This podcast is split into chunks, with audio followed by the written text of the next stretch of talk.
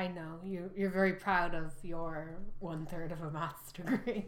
Um, I'm sorry, half of a maths degree. really? Well, it's half of a maths degree. It's I did two years of a four year course. I did technically fail out of my maths degree.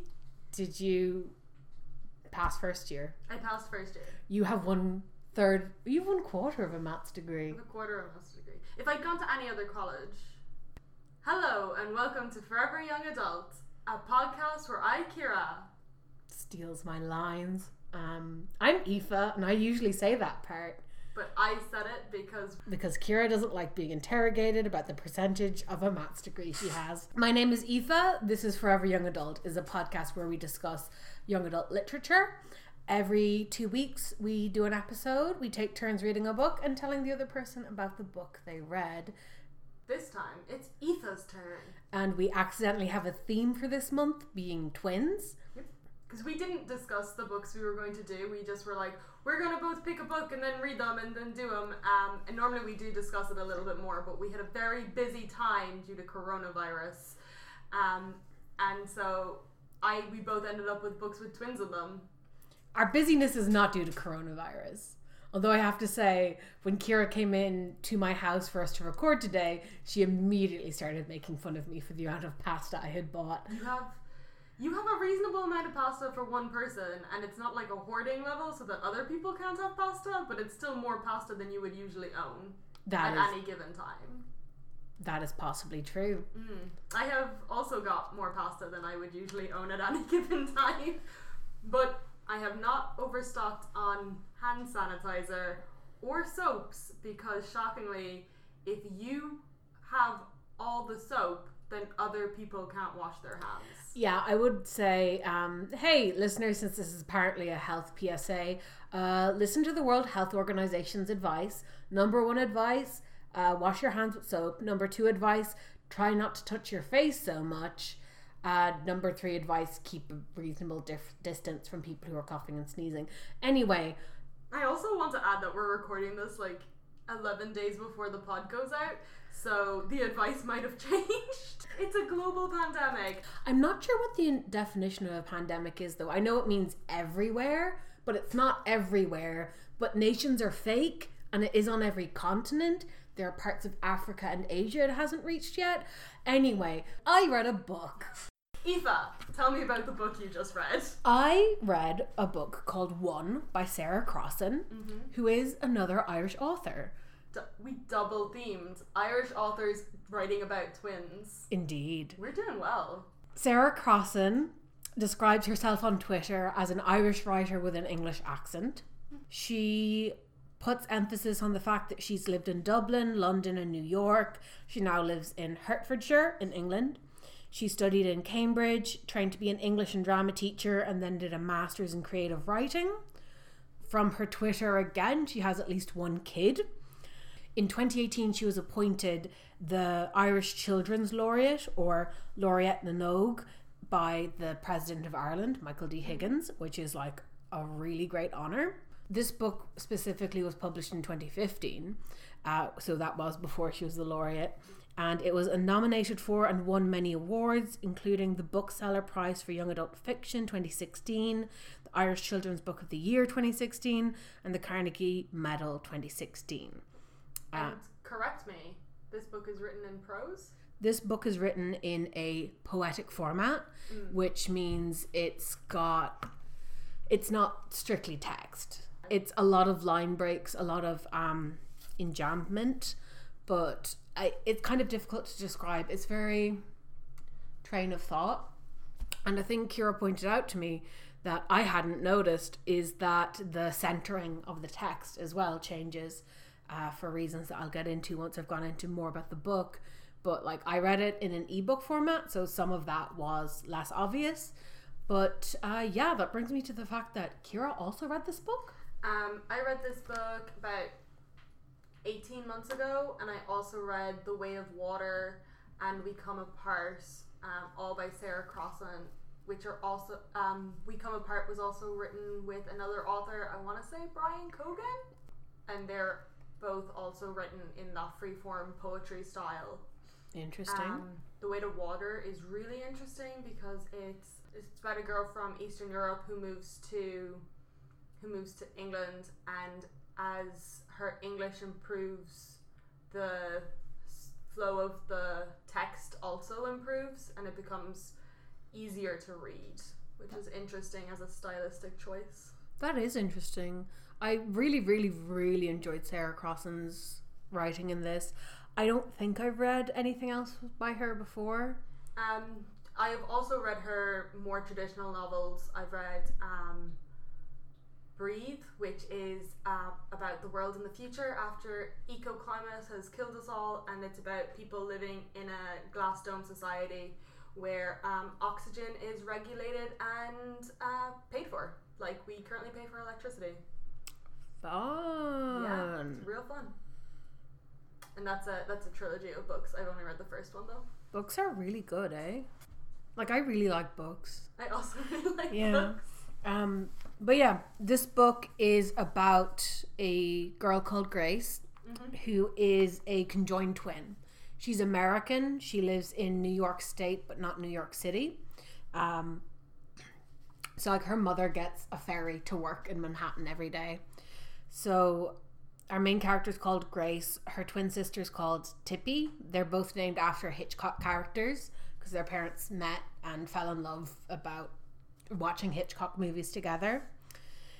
The book is split into chapters that are approximately time based. So you read this book 18 months ago. Yes. I read this book two weeks ago, Mm-hmm. all in one sitting. Um, I started reading on the train from Dublin to Leitrim. When I got to Leitrim, I was staying in my granny's house, minding her dog, while my mother brought my granny shopping, and I finished reading it there. So I read it in like four or five hours. Yeah. Like Like- Kira. Traditional Aoife as well. I, I did an Aoife when she was 16. It's a really good book. To talk about it, I think I'm going to try talk about the girl's family Okay. and then their school life and how things change when they go to school, and then about their body and their experience of having unusual anatomy being mm-hmm. conjoined twins. Cool, cool, cool.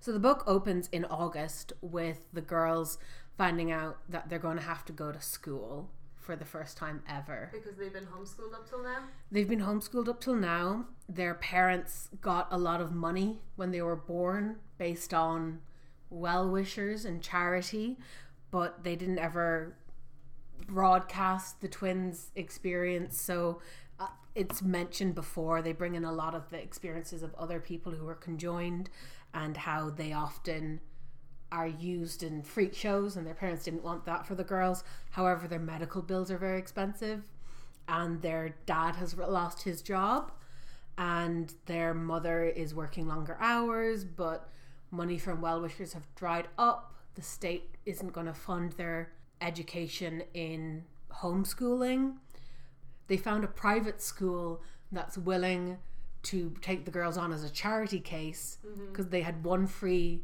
charity uh, space and they allowed the girls to count as one Okay. We're gonna go with like torsos as opposed to heads. How do you want to talk about how they are conjoined before we get into it, or do we want to like introduce them as people first? As, um as individuals first. I guess I'm going to go a little bit loosely over what the family's like, and then I'll talk about the, their anatomy. Cool, cool, cool. So, dad lost his job. He's taken to the drink in a big way. He's not very stable. He's having a tough old time. They the also bills are mounting. and the bills are mounting. Uh, they also live with their Grammy, who is their dad's mother. She's retired. She is a badass. She was a beautician, and she like does the girls' hair and nails. And at one point, she goes on a date with a guy who she met at the bowling alley. Amazing. Yeah, she's like a wild driver. I love everyone that you meet at a bowling alley. she's so good. Um, their mom is works in the city, some kind of relatively nice job. She takes a ferry across the city. She takes a ferry across the river to get to the city. The girls also have a younger sister called Dragon, who does have a given name, Okay, But I it- was gonna ask. but it's not like relevant at all and is not it's mentioned once and then never used again She's about 14. She's about to enter high school, freshman. She's a ballet dancer. Grace and Tippy nicknamed her Dragon when she was like a toddler because she was always stamping around breathing fire. She was a strong personality. Maybe a bit like me and you. No one has ever nicknamed me Dragon. No, that's true. Um, Nobody has ever nicknamed me anything. I have exactly one nickname. It's Lonnie, and it's literally because I met this person in a Lonsdale building, and then they were like, Lonsdale, Lonnie. And eight years later, they still call me that. is it Andrew Moore? It is. but this child was nicknamed Dragon because she was stomping about the place. Yes, and she's a great character as well. She's 14. She's obviously super, super into her dancing. It's a big thing for her. And she's feeling some of the pressure of the financial strain on their family because ballet dancing isn't cheap. But she's really good at understanding for a 14 year old. Like, she does not act in the terrible ways that 14 year olds are known to act occasionally Fair enough. um, like Hannah Cheshire in the last book I had to read. Anyway, our twins are Grace and Tippy. As I said, they're named after Hitchcock characters. Tippy is way more headstrong and outgoing. Grace generally let waits for Tippy to talk first, and they she sort of coasts on Tippy's coattails a little bit like the main character of the book you read. Yeah. So I guess that's a normal thing with twins. But what's a lot less normal is the fact that they are conjoined. The kind of conjoinment that the two girls have is ischiopagus tripus, Okay. which means that they are literally joined at the hip. Um, ischiopagus is one of a rarer form. Now, every set of conjoined twins is uniquely conjoined, Okay. like, but there are ways of sorting them. Ischiopagus, like I said, is joined at the hip. Tripus means they have three legs. They had a third leg that wasn't really functional and got docked. Um, Grace amputated? Grace describes it as being docked like a dog's tail. Okay, fair enough. Yeah, so they have, and they don't. So I don't want to go into it too much, but like when they go to school, obviously they're worried that people will be like, "How many vaginas do you have?"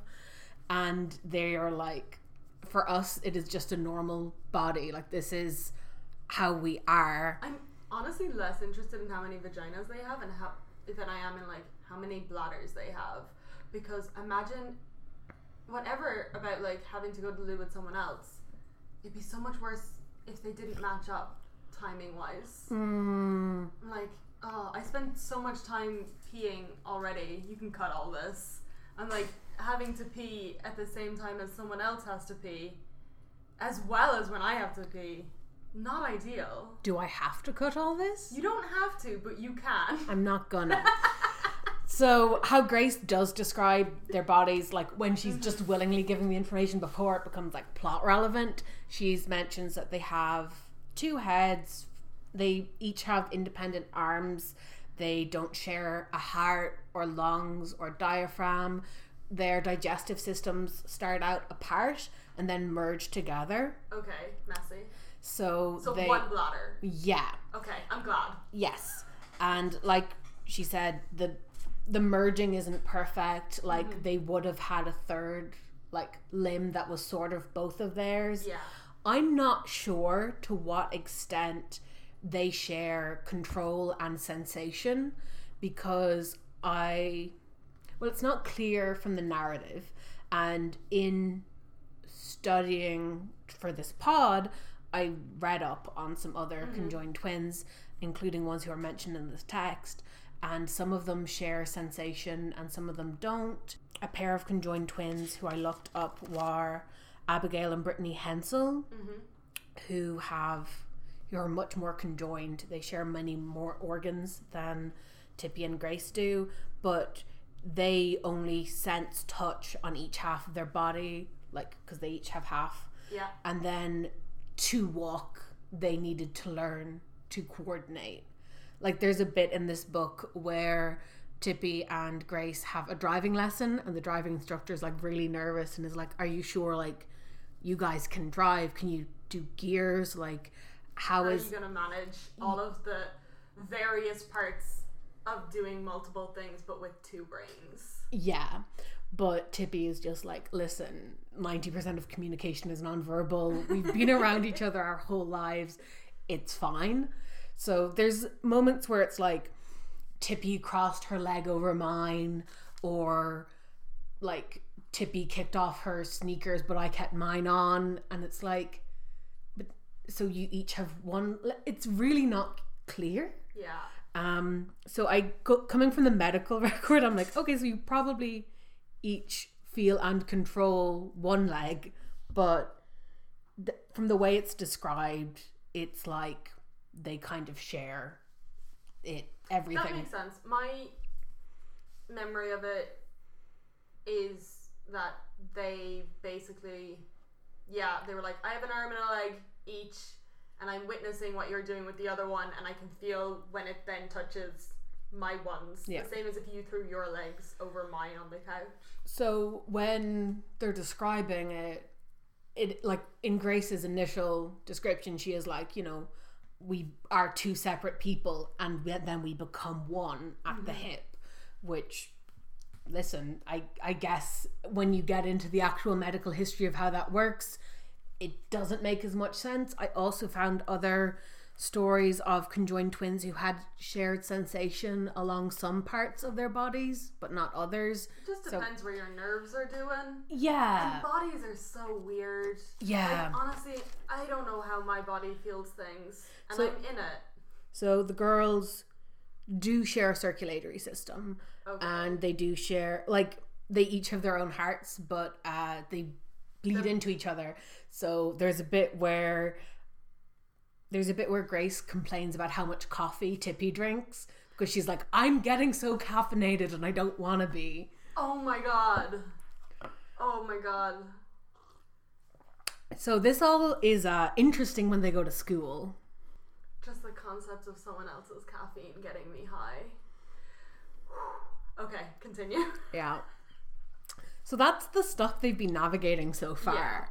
And now they're 16 and a half years old mm-hmm. and they have to go to school for the first time ever.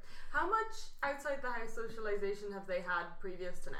They don't seem to have any friends of their own age. Okay. Their grandmother sends them to the shop for milk at one point because she's like, you know, my hip's bad.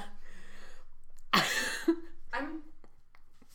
Their hips must not be much better, given that they're they're not balanced they in terms of the way that legs are usually working, and if they also, I assume, had to learn how to walk with relying on the other person to do the to do the the swinging of the leg so they you swing.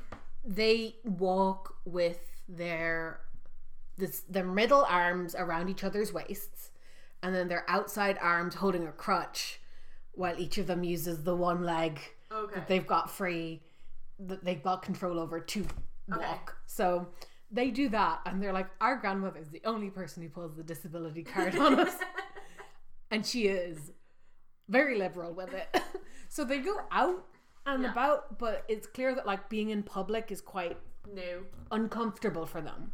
It's it's not new because they do talk about cousins and family and they seem to get on well with them, but they also talk about like whenever we're usually in public like either their mother or and their dad will walk in front and behind There's them. someone to run interference. Yeah, and kind of just provide a smoke screen. So when mm-hmm. they go to sc- when they go to school, they make two friends quite quick, and those friends almost immediately start like walking one in front and one behind them, and they're like, "Wow, it's just like what our parents learned to do really quick." So just so that it's not as obvious, because from the distance they look very strange.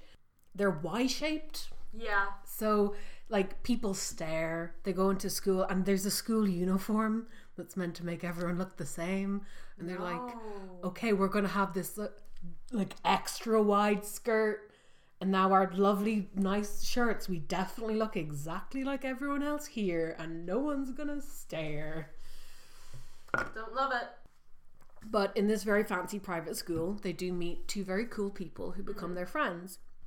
First, they meet Yasmin, who is described as having like bird like bones and like bright, bright pink hair. She's like their school assigned friend at first. It's like Yasmin will show you around and stuff, but Yasmin like takes it extremely seriously and like shouts and swears at people who stare at the girls.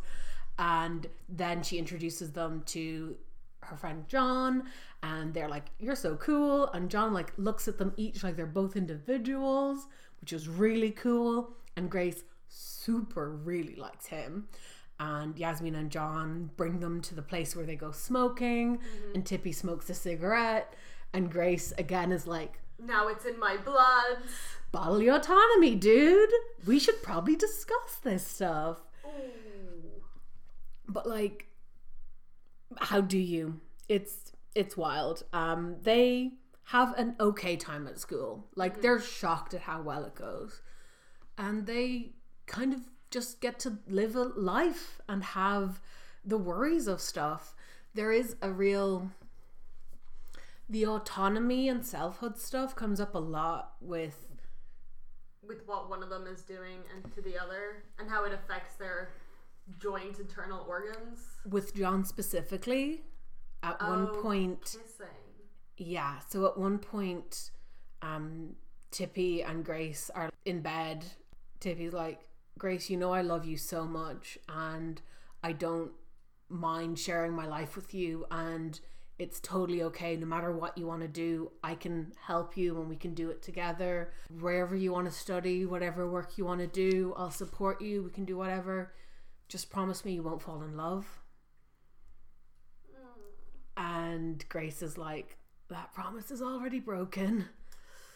I don't know what to do about that. And as you get older, though, like you do need more independence from your siblings and your family, and that's like a recurring theme in all the books about twins that we've read. Um, so yeah, no, it's uh, they really will have to like prioritize one of their lives over the other in order to like go to college, get a job. Can I tell you about Chang and Eng? Yes. Chang and Eng Bunker were the original Siamese twins. Mm-hmm. They're from Siam, which is now known as Thailand. They were brought to America when they were quite young and they traveled and toured and were on tre- freak shows. They became extremely wealthy. In the early days, they were like, oh, look at these wild twins, strange savages. But when they were older, they would perform in dinner jackets and they would like uh, do duets on piano and stuff. And each of them married, Okay. and one had 11 children, and the other had 10 children. Prolific.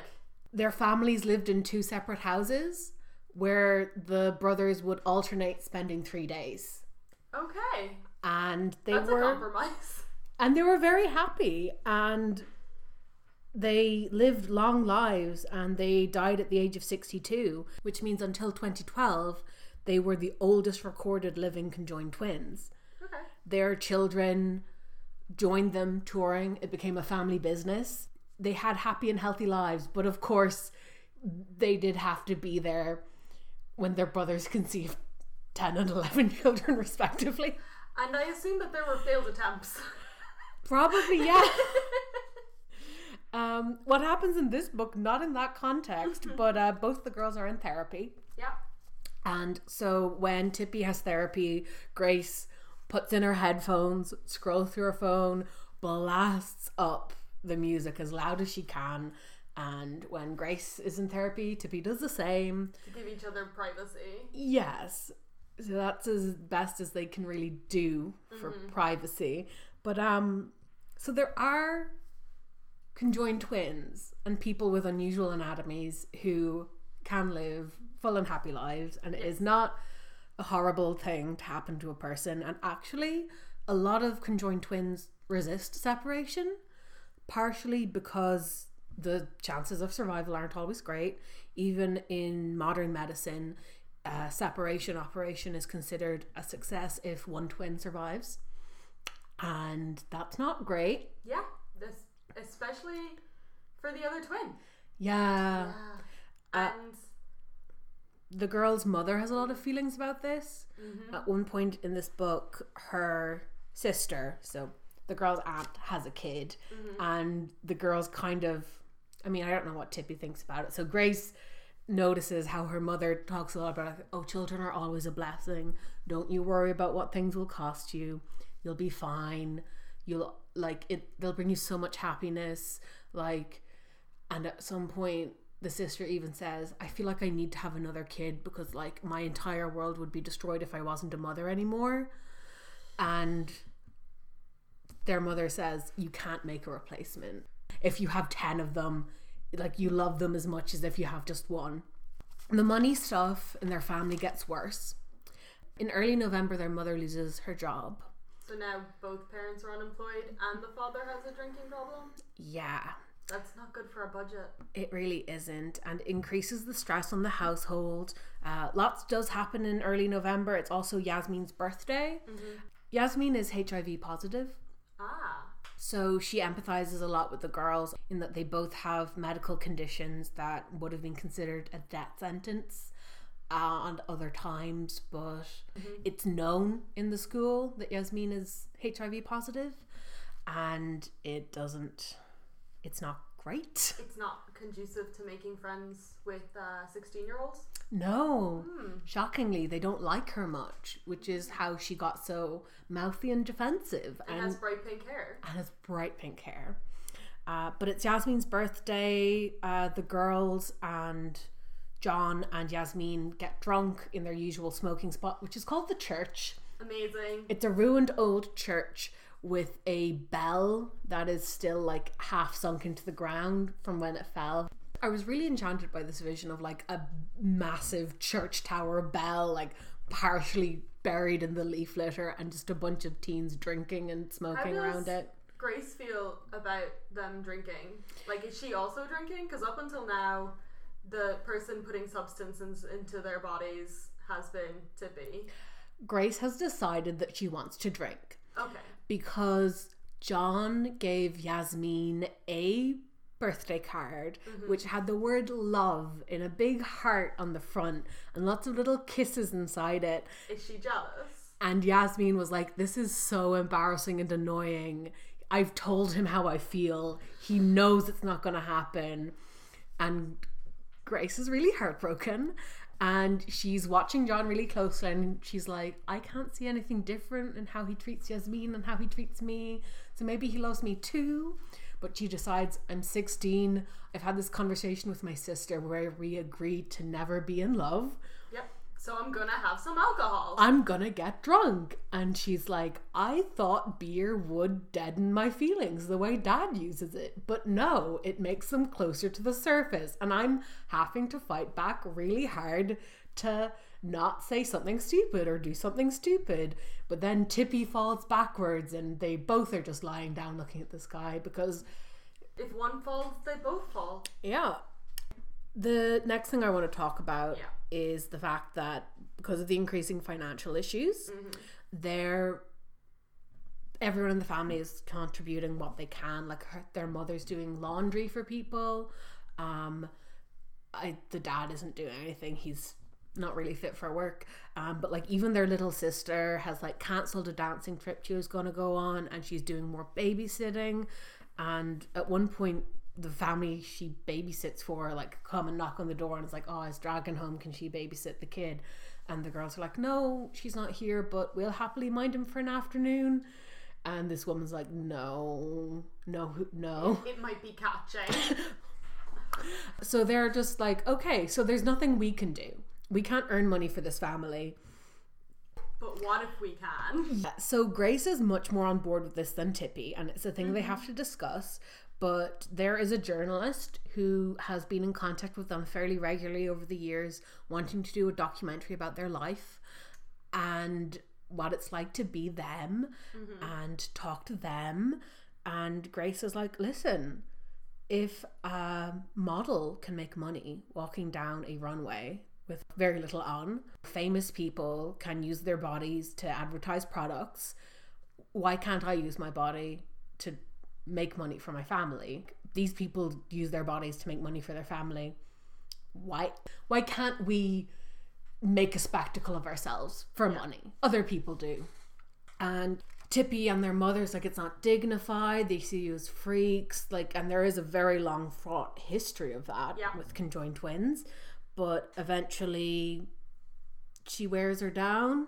Um, so Tippy agrees, and the girls scheme that Dragon doesn't even have to be in the show because she can go away on her dance trip, and they contact Caroline Henley, who is an English woman who immediately starts filming pretty much everything they do. And that's another big change in their lives. And it means their dad has to move out. Because they can't hide his drinking. And he can't not drink. Ah. Which does mean this is the first time he admits that he can't not drink. Grace spends a lot of the first half of the book walking on eggshells. Like she the I mentioned there there's a bit where she kicks off her sneakers, but Tippy keeps hers on. Yeah. And so Grace is like, You have to take your shoes off. We're not meant to wear shoes in the living room. And T- Tippy is like, Why though? And Grace is like, Dad might get mad. And she's like, Oh, do you think me taking off my shoes will stop him from drinking? Nothing will stop him from drinking. So everyone is aware of the problem except dad. And dad is aware of the problem but doesn't want to be. Yeah. Fair enough. Yeah. So he moves out. But unfortunately, and at this point, I'm going to start discussing an aspect of the book that really shapes the whole second half of it. Okay. Um, and it's that the girls get sick. I mentioned before that Chang and Eng were the longest living conjoined twins for At a long, long time. Uh, there's currently living conjoined twins who are Mm-hmm. 68, but for whatever reason, um, what happens is the girls collapse. So actually, first it happens in September when they're getting ready for school, and Grace loses consciousness, and Tippy covers up for her. But this time in late November, they can't cover, it, up because someone is following them with a camera the whole time. And That'll do it. and Caroline is immediately like on them, and she can't feel a pulse in Tippy. So Grace collapsed the first time, but now it's Tippy. But now it's Tippy, and she doesn't have a pulse. And when she, they get rushed to the hospital, and it's found that Grace has a weak heart, and that means that Tippy's heart It's has been, overcompensating. Mhm. I I would yeah, I would think that like I know that there's a lo- there's a high mortality rate and like a low um live life life expectancy. and a low life expectancy, but yeah, just and I know that they have doubles of some organs, but at the same time, keeping two bodies alive is difficult. Yeah. I mean, there's a debate to be had about how much it is two bodies. Like, they're two people. Yes. but um they eat what one person eats Uh, they split like at, at one point as well after grace finds out that john had made this card for yasmin grace doesn't feel like eating so tippy takes over eating essentially for them because One one digestive unit. yeah see i don't The- know Are they then getting enough cal? I know that there's a doctor. I know that this is fictional, and I know that there is a doctor who is monitoring to make sure that they're getting enough like calories in order to sustain two people's hearts and two people's lungs. But I'm also like, if it all goes through the one digestive system, is it all getting redispersed correctly? And again, it's fictional. except the, this is also a real health problem that Yeah. people have to consider. So I also looked into Abigail and Brittany Hensel, mm-hmm. who also start with two separate digestive systems and then they merge. Yeah. And they merge fairly high up. So their small intestine is one. All the digestion, most Is of the one. extracted nutrients happens there and they get like the one they they get unified digestion essentially um chang and eng bunker had entirely separate bodies except for a shared liver Okay. which sucks because one of them had a drinking problem that does suck. Yeah. Because both of your livers have drinking problems then. Yeah, but like their circulation was independent except for that. So this guy just got the liver disease from his brother. Amazing. So essentially, depending where in their digestion, Abigail and Brittany Hensel as well, I've written in my notes, mm-hmm. nutrition, respiration, and medicine affects both.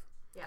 So what they find when they go to the hospital is that Grace has developed cardiomyopathy, which is a disease of the heart muscle that weakens the muscle and makes it less good at pumping. They think that it happened in they had a cold. Mm-hmm. They got a flu 2 days after their last quarterly checkup. So the worst possible time. Because it doesn't get picked up for the longest amount of time. Exactly. And basically, if like if Grace was a singleton, mm-hmm. she might be dead by now, or it might have been picked up and fixed Previously. easier. Or it could have been picked up way back in September. Yeah. But they, they ignored it then. but right now, Grace's heart is not working well. Tippy's heart is working double time to keep them both supported, and they share circulation, which means that ethically, you can't medicate a heart condition for someone who doesn't have a heart. You can't replace someone's heart if someone else will also be impacted by those drugs. You can't give the healthy heart the non healthy heart drugs because it will negatively affect the healthy heart. But also, that means that you can't give any drugs to the non healthy heart. Imagine if only one of them was depressed Oh my god. and you couldn't take antidepressants. But I need them so much. Imagine if one of them had psychosis or some other like one of their not shared organs had a health defect that you need to digest. Can they medicines take for. paracetamol for a headache? Or do they have to like discuss it first? They probably have to discuss it first. I'm thinking about this book so much more deeply than I did when I read it initially. Um, because It- when I read it initially, I read it in one or two sittings, and I was like, "I'm very sad," and then I and then I just kept it in my brain log. It's a very interesting book, and Sarah Crossan has really done her research. When you mentioned that in one of her other books, she talks about a um, Eastern European immigrant girl who's like English evolves with the book. I'm like, yeah, no, I'd trust her to do that because she did so much good, empathetic research with this, and she doesn't treat the girls like a freak show either. Carolyn, the documentary maker who wants to do a study of them and publish the beautiful findings, mentions at one point, You guys are so inspirational, how you embrace life, you laugh so much. And Grace is just like, What else am I meant to do with life? Am I meant to not embrace it? Am I meant to reject it? Am I meant to not laugh? I'm literally attached to my sister, and she's hilarious. And Caroline was like, You're so inspiring. Disability porn. Yeah. Um, there's a lot of ethical issues when they're actually talking about how their family's having financial issues. Grace is like, if I had less of a conscience, I could rob a bank. I could, I could like rob a bank. I could get a gun. I could rob a bank, and I could get caught, and they would try to imprison me, but they wouldn't be able to because it also means imprisoning Tippy, And Tippy did nothing. and that's wrongful arrest. As And long uh, as she doesn't touch the gun. as long as she doesn't consent to it, yeah. How would she how would she get to the bank? As long as she says she didn't consent to it. Be like, I brought her to the bank to deposit this check, but then I did my secret plan that she knew nothing about. Yeah. Did you get the gun? I see her point though. Yeah, so she's like like we present a huge ethical conundrum for the world and this is impacts how they interact with the legal system and now it also impacts how they Deal work with with healthcare. So basically, the doctors spout out a lot of complicated words, and their dad is like, But what does that actually mean? And the doctor says, Prognosis is bad. If they're together, they'll both die. If they're separate, we can immediately start medicating Grace for her heart failure and get her on a thing that will pump her blood for her and put her on a hand, heart transplant waiting list. We can't do any of that while she's still attached to Tippy. So they have to decide whether they want to die slowly or risk an operation. Where they would die fast. Potentially. and it's still not easy. Yeah. So Yeah. when when conjoined twins are very very young, if it's possible to separate them, they'd separate them. Like uh, Chang and Eng Bunker, who were linked only by The liver. a liver, which is a, an organ that regenerates Mm-hmm. if bits of it are cut off, and like a small amount of tissue that was cartilage in which they had shared sensation, would easily be separated these days. If they were born, they would just be separated. The surgery would probably be done for free. Hey, it looks really great if you're someone who managed to separate conjoined twins and they both survived. Hey, you did a great job. It goes top of the CV. But these girls don't want to be separated. They have to now. But it is just interesting in, again, bodily autonomy. It's like with intersex kids, they get often just assigned a sex and then a bunch of surgeries are done on them when they're too young to have an opinion about it. That was a whole thing in Grey's Anatomy and Private Practice.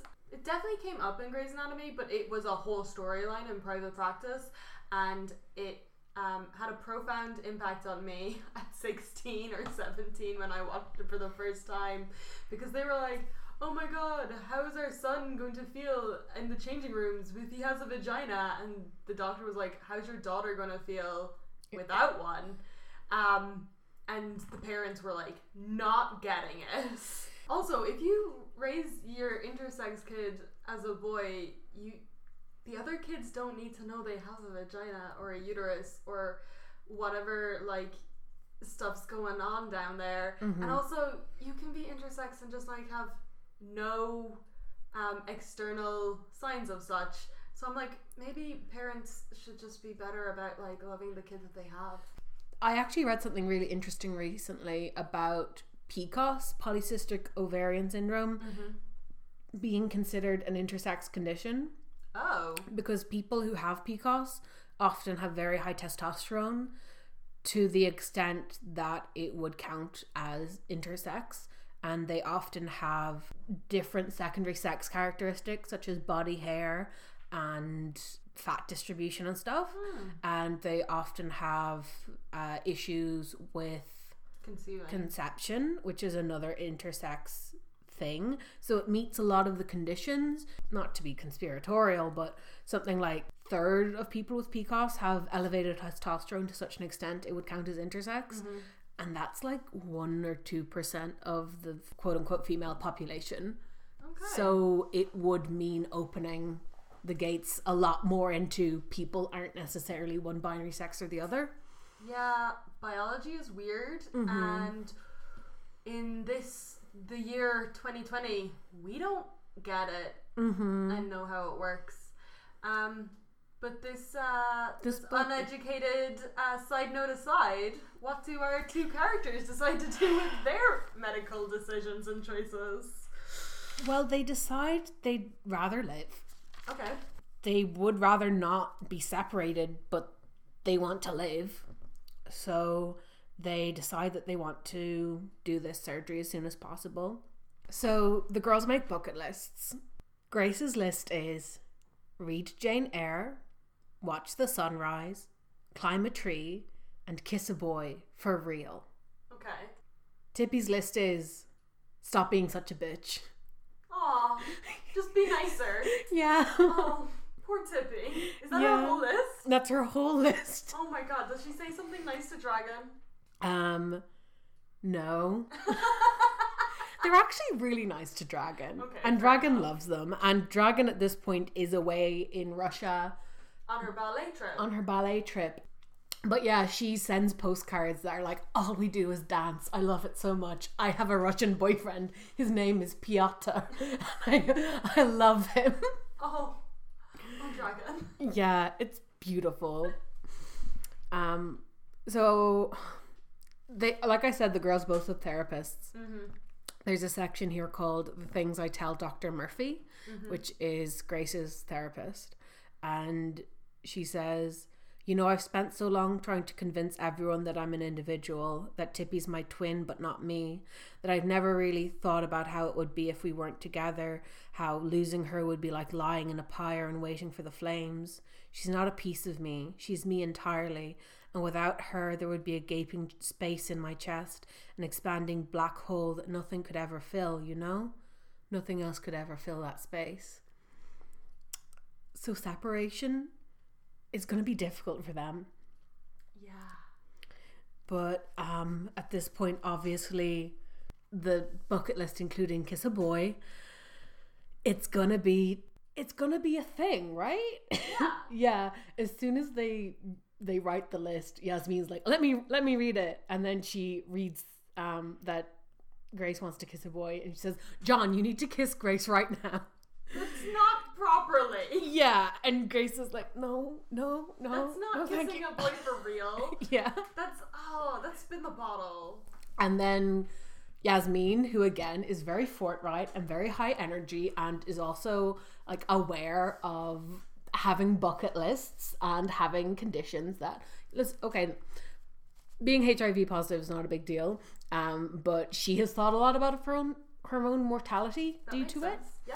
And she's like, okay, your bucket lists are great, but also I think you guys need to do more stuff. so we're going on a road trip. Amazing. So they go on a road trip to Yasmin's uncle's house. I wonder how this book would reflect if it was set in England with the NHS as opposed to the American healthcare system. Hmm. Probably uh, wouldn't have the same financial burdens. Continue. No, that is a very interesting thing because they do mention the cost of health insurance a lot. Mm, Maybe that's a factor in the choice to set it in America. perhaps. Um, but they have a road trip. It's really nice. They go to Yasmin's uncle's house, and it's like kind of run down. It's sort of decrepit, like actually falling apart, which they didn't tell their mother. But like the guys all sleep in a big pile on a mattress and just get really drunk. And like they go out to the beach and they watch the sunrise. And Tippy says, Sunrise always makes me want to believe in God. And John and Grace stay up really late reading Ulysses to each other. And yeah, Absolute nerds. and it's very nice for Grace because like her sister's asleep. She gets to be alone with a boy. Boy that she likes. Yeah. In the earlier part at uh, Yasmin's birthday party, there is a moment where Grace is paying so much attention to John that she forgets that Tippy's there. Oh my goodness. she's she's a few beers in, but Tippy says something and Grace like jumps. Oh my goodness. Grace does get to kiss a boy for real. I'm so glad. And I'm I'm really glad that it gets to be an individual experience for her, especially given that Tippy was like, don't fall in love. Yeah. So John's a really, really interesting character. I feel like I got into Yasmin more than John, but John has uh his hair is shaved short. He has tattoos of little stars all up his arms. Illegal. Yeah. He lives with his stepdad, but not his mother, because his mother remarried and then walked out. And the stepdad stood up. And the stepdad stood up. Good so good man. So when the girls, when Tippy and Grace first meet, the stepdad, like he's he walks into the house and like he's smoking a cigarette and he drops the cigarette out of his hand and says, "Fuck me." Oh no. And Tippy says, "No, thank you." I mean it is it is the best response. yeah. Like Grace describes it as like, "No, thank you," said Tippy as if he had offered them to stay for dinner. Amazing. And so obviously he starts out on the wrong foot, but John's like, no, like he's really cool. Like he's he's stuck around after everyone else fucked off. He's not even related to me. He says he's gonna stick around until I finish college, and then he's gonna like move to Colorado. He really likes the mountains, you know. And I'm like, they're That's so good because also like he could just move to Colorado. Like he could bring John with him Yeah. and move to Colorado, but he's like it's important to me that John gets like the stability of staying where he's from. and he got a scholarship to this really good school. So they're gonna he's gonna raise John, and then he's gonna go to Colorado because he loves the mountains. This is my new favorite dad. This is my new favorite stepdad. Oh my god, we had a stepdad last week too! Yeah! Yes, March is the month where we accidentally read the same book. oh, So, yeah, they're reading Joyce, and John is like, Can I tell you a secret? I have no idea what this book is about. It makes no sense. That's because Ulysses makes no sense. It's a massive run on sentence with no grammar, and he's just wandering around having endless thoughts. and very fetish heavy. Yeah.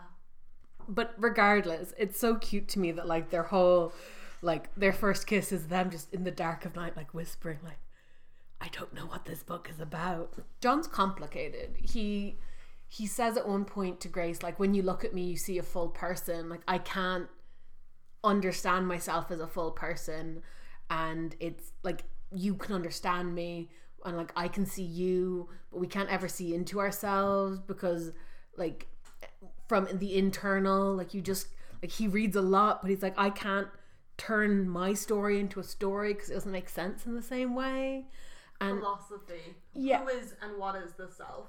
so clearly he's been crushing on Grace for a while, Mm-hmm. but he's also been crushing on Yasmin and he didn't really sort it out. But they have a few kisses and then the next night they also have a few kisses and then the girls go home and they continue to get ready for surgery. And it's really nice. Mm-hmm. Except like when Grace does tell Tippy about it, Tippy looks at her real weird and is like, "You know, if he's into you, he's some kind of weirdo, right?" Oh, don't take it from her. And Grace is like, I thought you were trying to be less of a bitch. Yeah, you have you have not succeeded in your bucket list. And uh, she says, I that was me trying. that was my uh, kind version. Mm-hmm, mm-hmm. Oh my goodness. The reason that the sections of the book after December go January, January 21st, January 27th, February, March, is because there's some big days happening here. Yes. January is when they have their surgery. Mm-hmm. And I would like to say if you've been listening to and enjoying this episode so far, and you think you'd really enjoy this book, I actually really, really, really recommend that you stop listening here because it is a really great book and I really, really enjoyed it. It reads better not knowing how it ends and not analyzing the book by the ending. we have a very spoiler heavy heavy culture where people talk a lot about spoilers and sometimes it's not necessary. Like there's a lot of movies and books and TV shows in the world that I can enjoy a lot mm-hmm. knowing how it ends. A lot of the time the books we discuss on this pod I would happily reread. Mm-hmm. But this is one where knowing how it ends will impact your experience of reading the book from the beginning so this episode is going to continue and I'm going to talk about what happens towards the end of this book, but genuinely pause for a second, think, would I like to read this book or would I like Aoife to spoil it for me? and if you decide to stop now, then you should follow us on social media and everyone else can get the full stream at the end. and you can also come back and listen to the end of it because it's a really good book. And yeah, you might enjoy the second half of the episode as well. So the girls have to go into surgery. Um, there's been a lot of prep for it. They had tissue expanders put under their skin, which are uncomfortable, and it's also weird for Grace because John actually, for the first time ever, looks a bit disgusted when he looks at her, she's like, "Oh my god, look at these weird like balls that are under my skin to like, stretch the skin." Gross. And she's like, "Oh, my boy likes me, but he thinks I'm gross." Um, so they decide for the separation is going to be on the 21st. The surgery itself will be 18 hours long, Yeah.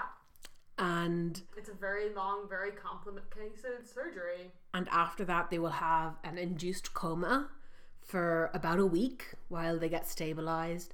And Grace is going to have hardware installed, installed, like surgically attached to her to circulate her blood for her. And um, yeah, that's on the 21st. Before that, Yasmin, who is so cool, does make them go through their funeral plans. Again, such a pragmatic girl. Uh, she makes them decide do you want to be buried in one coffin or separately? Uh, this is the plan for if Grace dies and Tippy doesn't. This is the plan for if Tippy dies and if Grace doesn't. This is the plan for if you both die. And they're like, well, we want one coffin if we both die. But if only one of us dies, separate is probably the way to go.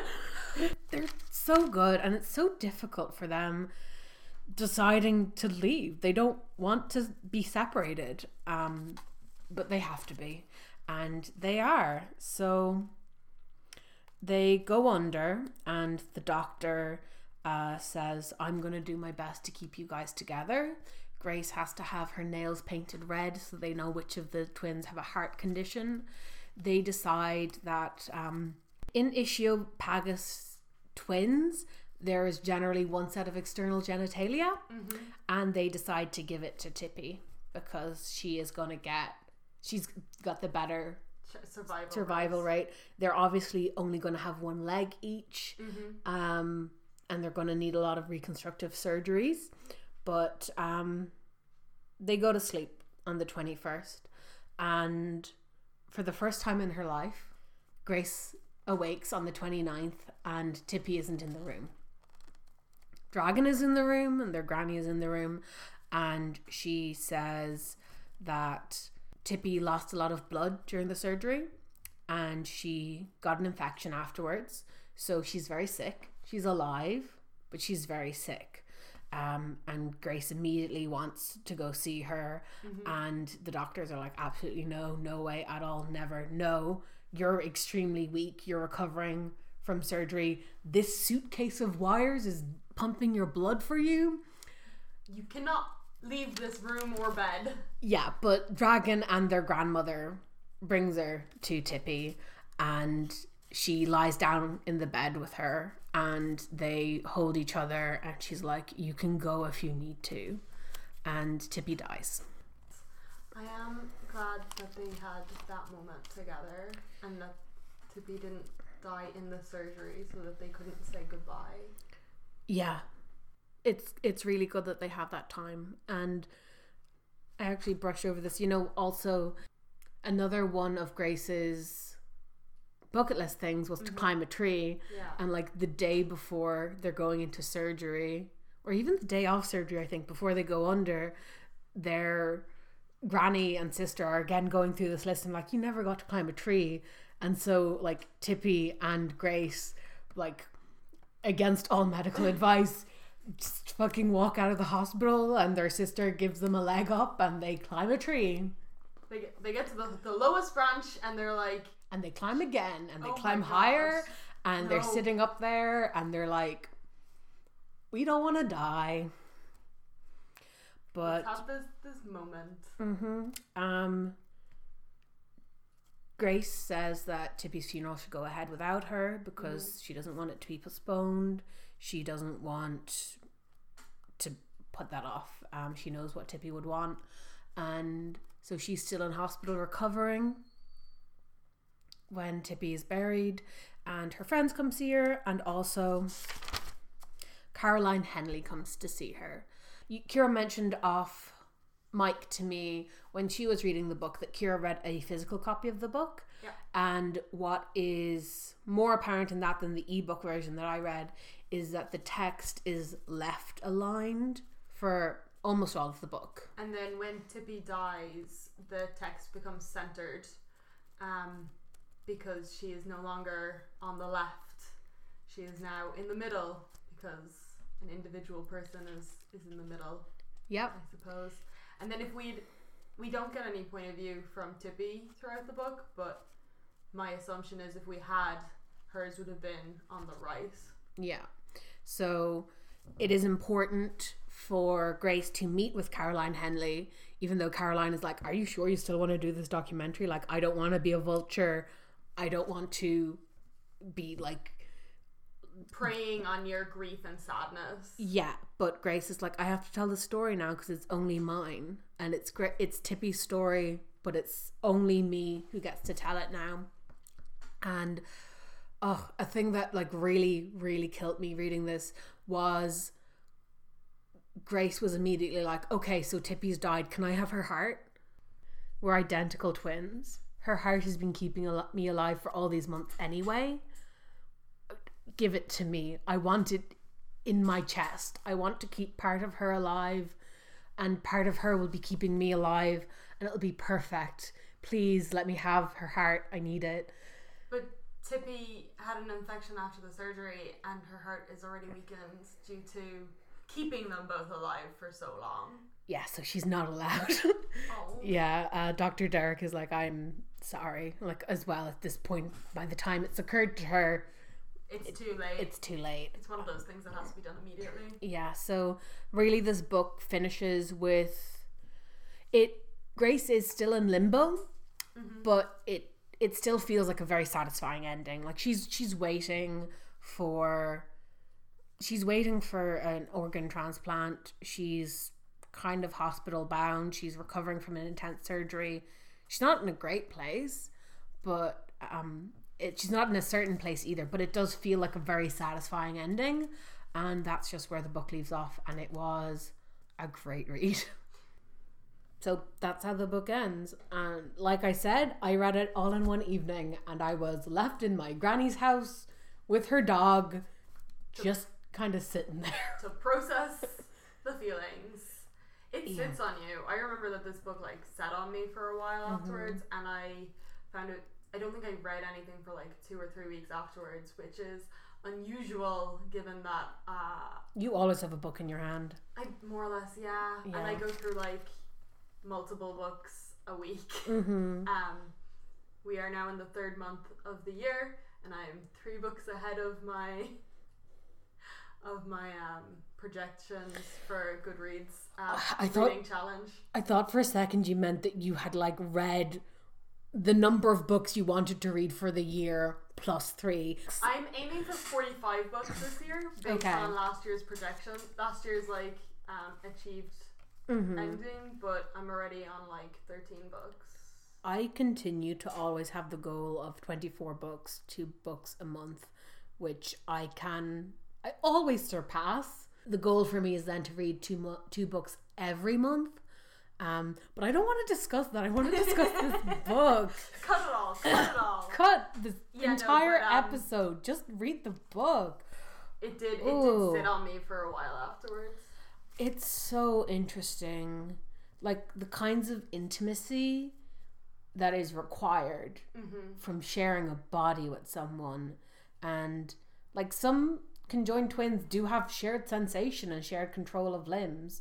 Uh, on their road trip, there's a bit where Grace wants to stay in the car with John, but literally Tippi Drags her. yeah and she that just happens like that just happens. You can't not be there. Um they like the ethical implications just the idea of being in a body so different from society's idea of what a body is. It's so different that the rules of society break down around you. The ideas of law and ethics don't account for the fact that you can exist.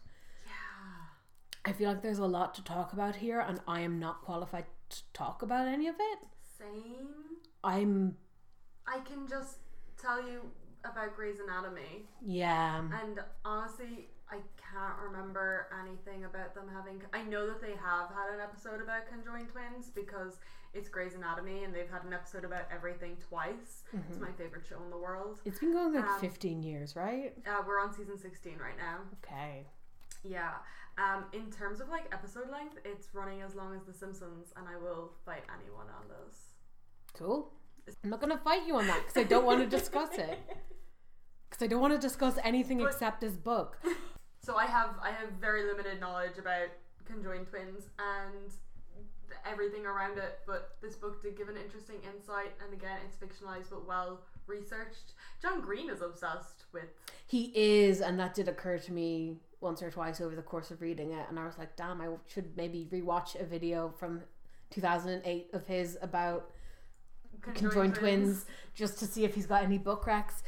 And it is really unfortunate a lot of the history and experiences of people's people who are conjoined. Um, Violet and Daisy Hilton were a pair of conjoined twins, born in the early 1900s, I believe.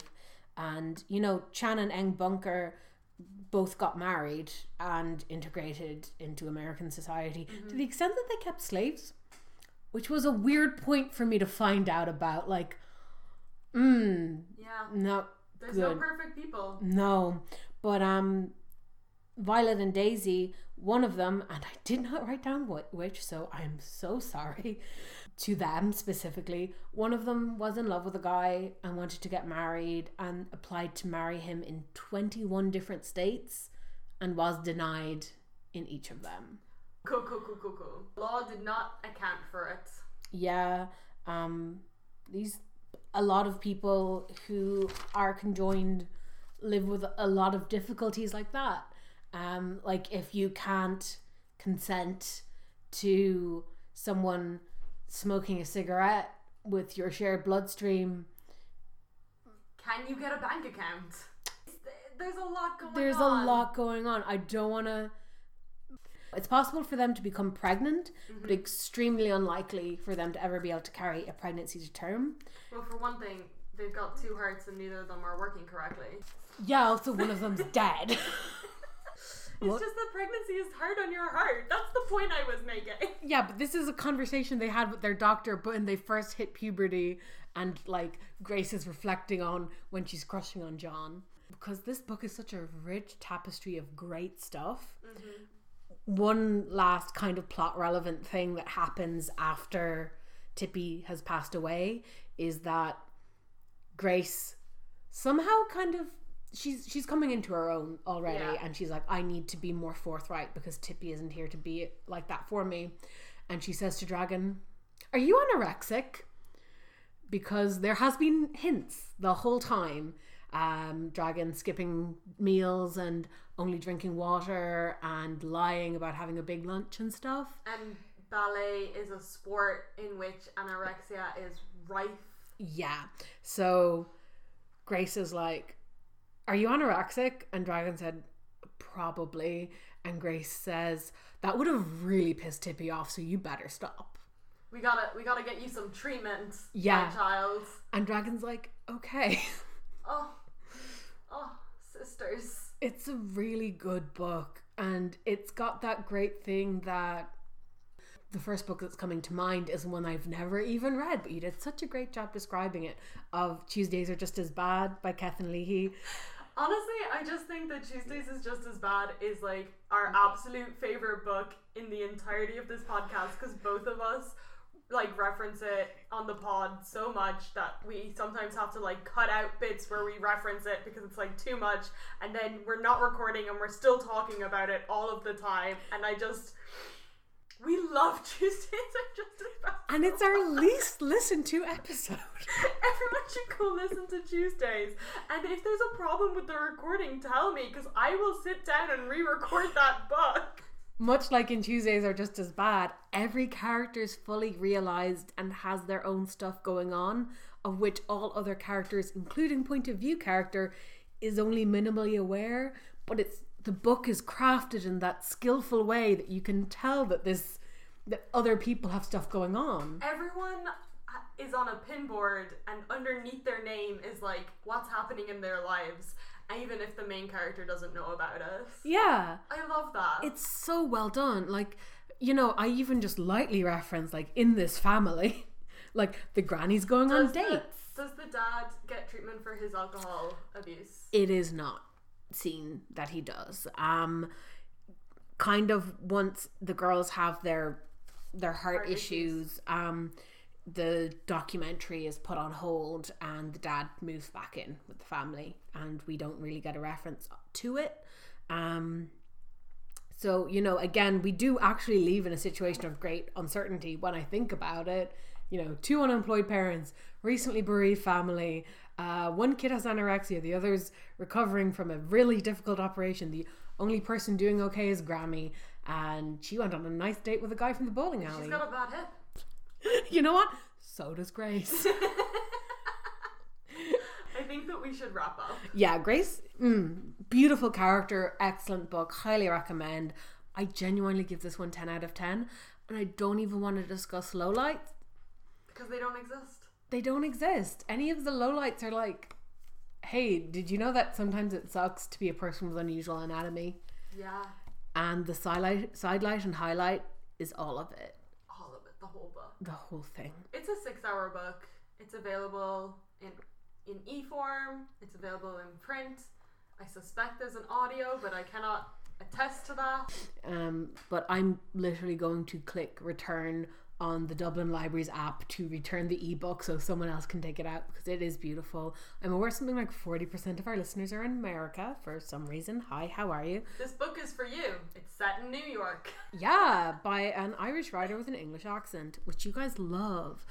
Anyway, um, yes, that was this book. It was beautiful. I loved it. Um, do we know what we're reading next episode, Kira? Uh, next episode is my book, and I can assure you that it will be gay.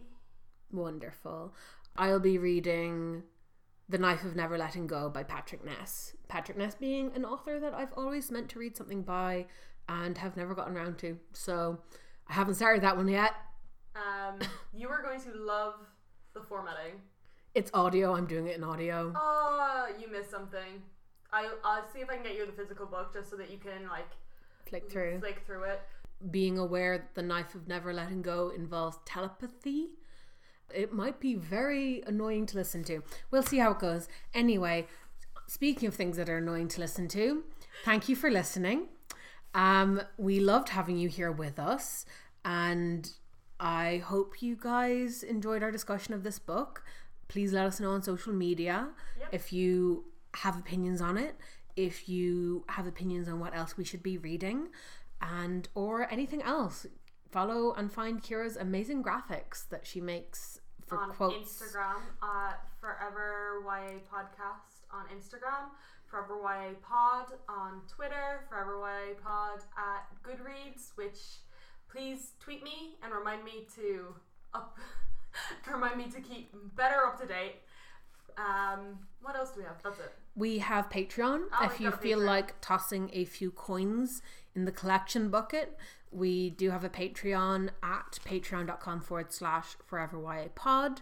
If you can't give us money, that is completely understandable. But do like let people know if you think you know someone who'd be interested in this podcast, in this episode specifically, maybe. Recommend it to them, send them a link, break into their house, start playing it on their Alexa. That's what you get for having an Alexa.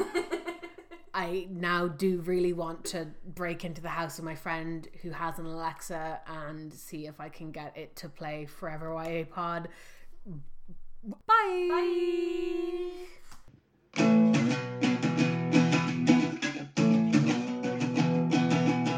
Forever Young Adults, a book podcast where we review books. Hey, the outro music has happened and you're still here. I think you want to follow us on Twitter Yeah, you can find us there at Forever YA Pod. and on Instagram at Forever YA Pod. You can also email us at Forever YA Pod. And if you really, really like what you're hearing, you can contribute to our Patreon, which you can find at Forever YA Pod. Also, don't forget to like and subscribe. Also, if you are listening on iTunes, please leave us a review. We love you. Talk to you in two weeks. Bye.